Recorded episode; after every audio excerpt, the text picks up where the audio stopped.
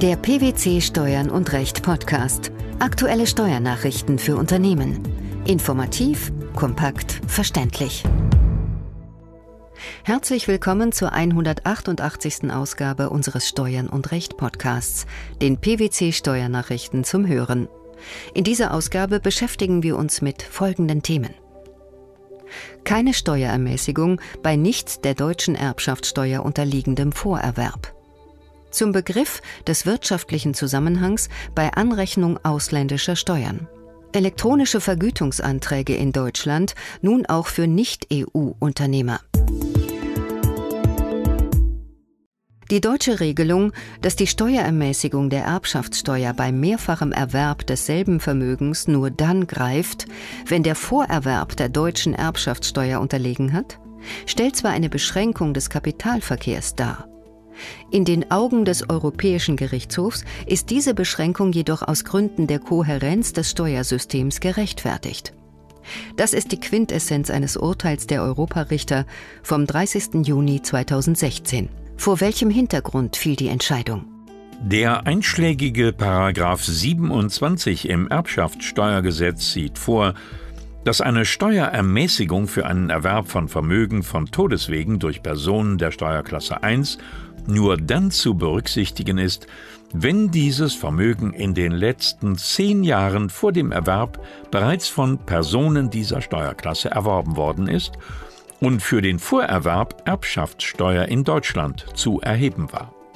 Die Versagung der Steuerermäßigung mindert insofern den Wert des Nachlasses. Ob darin eine Beschränkung des Kapitalverkehrs liegen könnte, war die Ausgangsfrage, die der Bundesfinanzhof damals dem Europäischen Gerichtshof mit Beschluss vom 20. Januar 2015 vorgelegt hatte. Und worum ging es in dem zu entscheidenden Fall? Konkret ging es um einen in Deutschland wohnenden Steuerpflichtigen, der Alleinerbe seiner 2007 in Deutschland verstorbenen Mutter ist, die hier ihren letzten Wohnsitz hatte. Der Nachlass der Mutter bestand im Wesentlichen aus ihrem Anteil am Nachlass ihrer im Jahr 2004 in Österreich verstorbenen Tochter, wo auch die Mutter bis zum Tod ihrer Tochter gewohnt hatte. Da der Nachlass der Tochter in Österreich erst nach dem Tod der Mutter verteilt wurde, wurden die für diesen Nachlass anfallenden Steuern vom Steuerpflichtigen entrichtet. Der Generalanwalt hielt in seinen Schlussanträgen vom 17. März 2016 die in Rede stehende deutsche Bestimmung zur Beschränkung der Steuerermäßigung der Erbschaftssteuer für rechtens. Wie fiel seine Begründung hierfür aus? Die Minderung des Wertes der in einem ausländischen Vermögen bestehenden Erbschaft habe nicht aus der Anwendung dieser Vorschrift und damit einer Besteuerung in Deutschland resultiert, sondern aus parallel von der Bundesrepublik Deutschland und der Republik Österreich ausgeübten Besteuerungsbefugnissen. Der Europäische Gerichtshof zieht jetzt nach und bestätigt im Ergebnis die Schlussfolgerungen des Generalanwalts.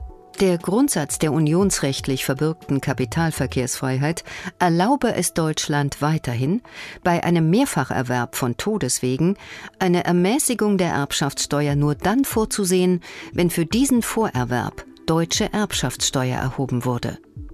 Die Europarichter sehen zwar in der unterschiedlichen Behandlung eine Beschränkung der Kapitalverkehrsfreiheit, diese sei jedoch durch die Notwendigkeit, die Kohärenz des Steuersystems zu wahren, gerechtfertigt. Wie begründen Sie diese Feststellung? Die unterschiedliche Behandlung und damit einhergehende Beschränkung der Kapitalverkehrsfreiheit sei gerechtfertigt, da das Ziel des Paragraphen 27 Erbschaftssteuergesetz darin bestehe, die Doppelbesteuerung des Vermögens eines Nachlasses, der unter nahen Verwandten übertragen wird und früher bereits versteuert wurde, teilweise zu vermeiden. Zwischen der nach 27 Erbschaftssteuergesetz zu gewährenden Ermäßigung und der früheren Erhebung der Erbschaftssteuer bestehe insofern ein unmittelbarer Zusammenhang, da dieser Steuervorteil und diese frühere Besteuerung dieselbe Steuer, dasselbe Vermögen und die nahen Verwandten derselben Familie betreffen. Ebenso sei die seitens Deutschland vorgesehene Bedingung einer deutschen Besteuerung des Vorerwerbs eine zur Erreichung des Ziels verhältnismäßige Maßnahme, weil Deutschland keine Besteuerungsbefugnis für den Vorerwerb von Todeswegen hatte. Der zweite Beitrag unserer heutigen Ausgabe beschäftigt sich damit, inwiefern bestimmte Ausgaben mit ausländischen Einkünften in wirtschaftlichem Zusammenhang stehen und bei der Höchstbetragsberechnung zu berücksichtigen sind. Dies bestimmt sich gemäß einem am 6. Juli veröffentlichten Urteil des Bundesfinanzhofs nach dem Veranlassungsprinzip. Haben die Aufwendungen sowohl einen Bezug zu ausländischen als auch inländischen Einkünften, sind sie aufzuteilen oder den Einkünften zuzurechnen, zu denen sie vorwiegend gehören. Welchen Hintergrund hat die Sache? Gehören ausländische Einkünfte zum Gewinn eines inländischen Betriebes, so sind zwecks Berechnung des Anrechnungsbetrags nur solche Betriebsausgaben und Vermögensminderungen abzuziehen, die mit den diesen ausländischen Einkünften zugrunde liegenden Einnahmen in wirtschaftlichem Zusammenhang stehen, so 34 Absatz 1 Satz 4 Einkommensteuergesetz. Die Klägerin, eine Krankenversicherung in der Rechtsform eines Versicherungsvereins auf Gegenseitigkeit, erzielte im Jahr 2005 laufende Erträge aus Kapitalbeteiligungen, wovon ein Teil auf ausländische Kapitalanlagen entfielen, die der Klägerin aufgrund der von ihr gehaltenen Anteile an inländischen, dem Investmentsteuergesetz unterliegenden Investmentvermögen zugerechnet wurden. Ebenso bildete sie aufwandswirksam sogenannte Deckungsrückstellungen und Rückstellungen für Beitragsrückerstattungen. Welche Frage tauchte in diesem Zusammenhang auf?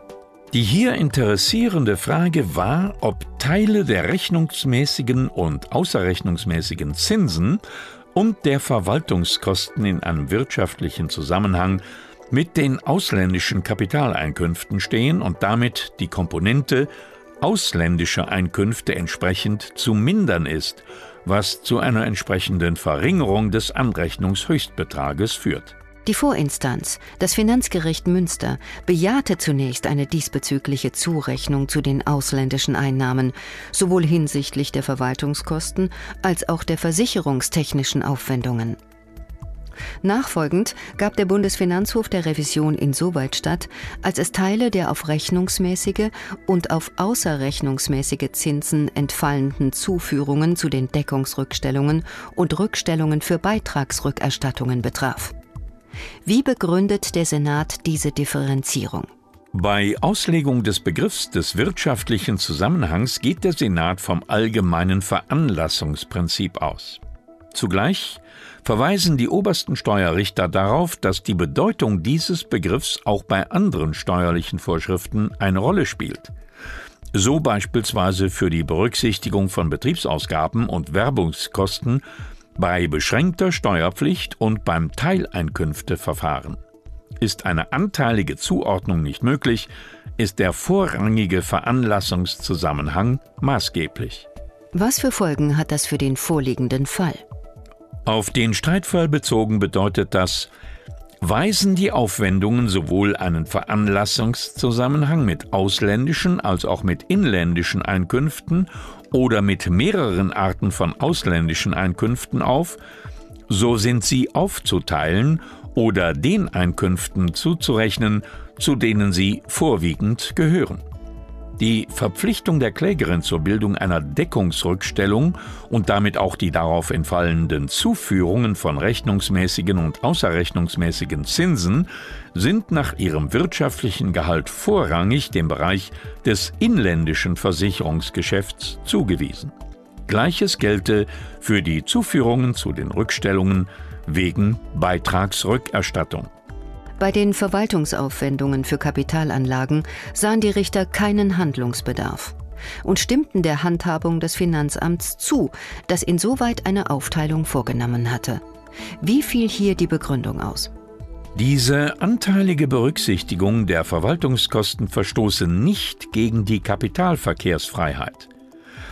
Die für das Vorliegen einer solchen Beschränkung erforderliche objektive Vergleichbarkeit zu einem Steuerpflichtigen mit ausschließlich inländischen Einkünften bestehe lediglich hinsichtlich der Aufwendungen, die ausschließlich mit der wirtschaftlichen Tätigkeit im Ansässigkeitsstaat im Zusammenhang stehen. Hier weisen die betreffenden Verwaltungsausgaben aber sowohl einen Zusammenhang zu Einnahmen aus ausländischen Kapitalanlagen als auch zu im Inland getätigten Anlagen auf. Im letzten Beitrag unserer Steuernachrichten zum Hören geht es um elektronische Vergütungsanträge in Deutschland, die nun auch für Nicht-EU-Unternehmer gelten. Anfang des Monats Juli kam eine bereits am 30. Dezember 2014 in Kraft getretene Rechtsänderung zum Tragen. Seit dem 1. Juli 2016 sind Vorsteuervergütungsanträge, die nicht im Gemeinschaftsgebiet ansässige Unternehmer in Deutschland stellen, grundsätzlich elektronisch einzureichen. Wie müssen Unternehmen aus Drittstaaten nun vorgehen? Sie müssen sich über ein vom Bundeszentralamt für Steuern bereitgestelltes Online-Portal registrieren und authentifizieren. Eine Antragstellung über Dritte, zum Beispiel über den Steuerberater, ist aber auch möglich. Was muss beachtet werden? Die Rechnungen und Einfuhrbelege sind auch weiterhin im Original einzureichen eine Übermittlung als Scan, wie im Falle des Vergütungsverfahrens für im Gemeinschaftsgebiet ansässige Unternehmer, ist auch künftig nicht vorgesehen. Gibt es noch andere Anforderungen, die erfüllt werden müssen? Es muss auch weiterhin eine Unternehmerbescheinigung eingereicht werden.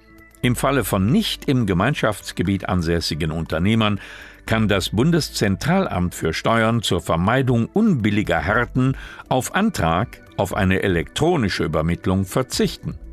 In diesem Fall hat der Unternehmer die Vergütung nach amtlich vorgeschriebenem Vordruck beim Bundeszentralamt für Steuern zu beantragen und den Vergütungsantrag eigenhändig zu unterschreiben. Eine solche Antragstellung dürfte aber wohl nur in besonders gelagerten Ausnahmefällen bewilligt werden. Die Bedingungen für die Steuerermäßigung der Erbschaftssteuer beim mehrfachen Erwerb desselben Vermögens, der Begriff des wirtschaftlichen Zusammenhangs bei der Anrechnung ausländischer Steuern sowie die seit 1. Juli auch für Nicht-EU-Unternehmer geltenden elektronischen Vergütungsanträge in Deutschland, das waren die Themen der 188. Ausgabe unseres Steuern und Recht Podcasts, den PwC Steuernachrichten zum Hören. Wir freuen uns, dass Sie dabei waren und hoffen, dass Sie auch das nächste Mal wieder in die PwC Steuernachrichten reinhören.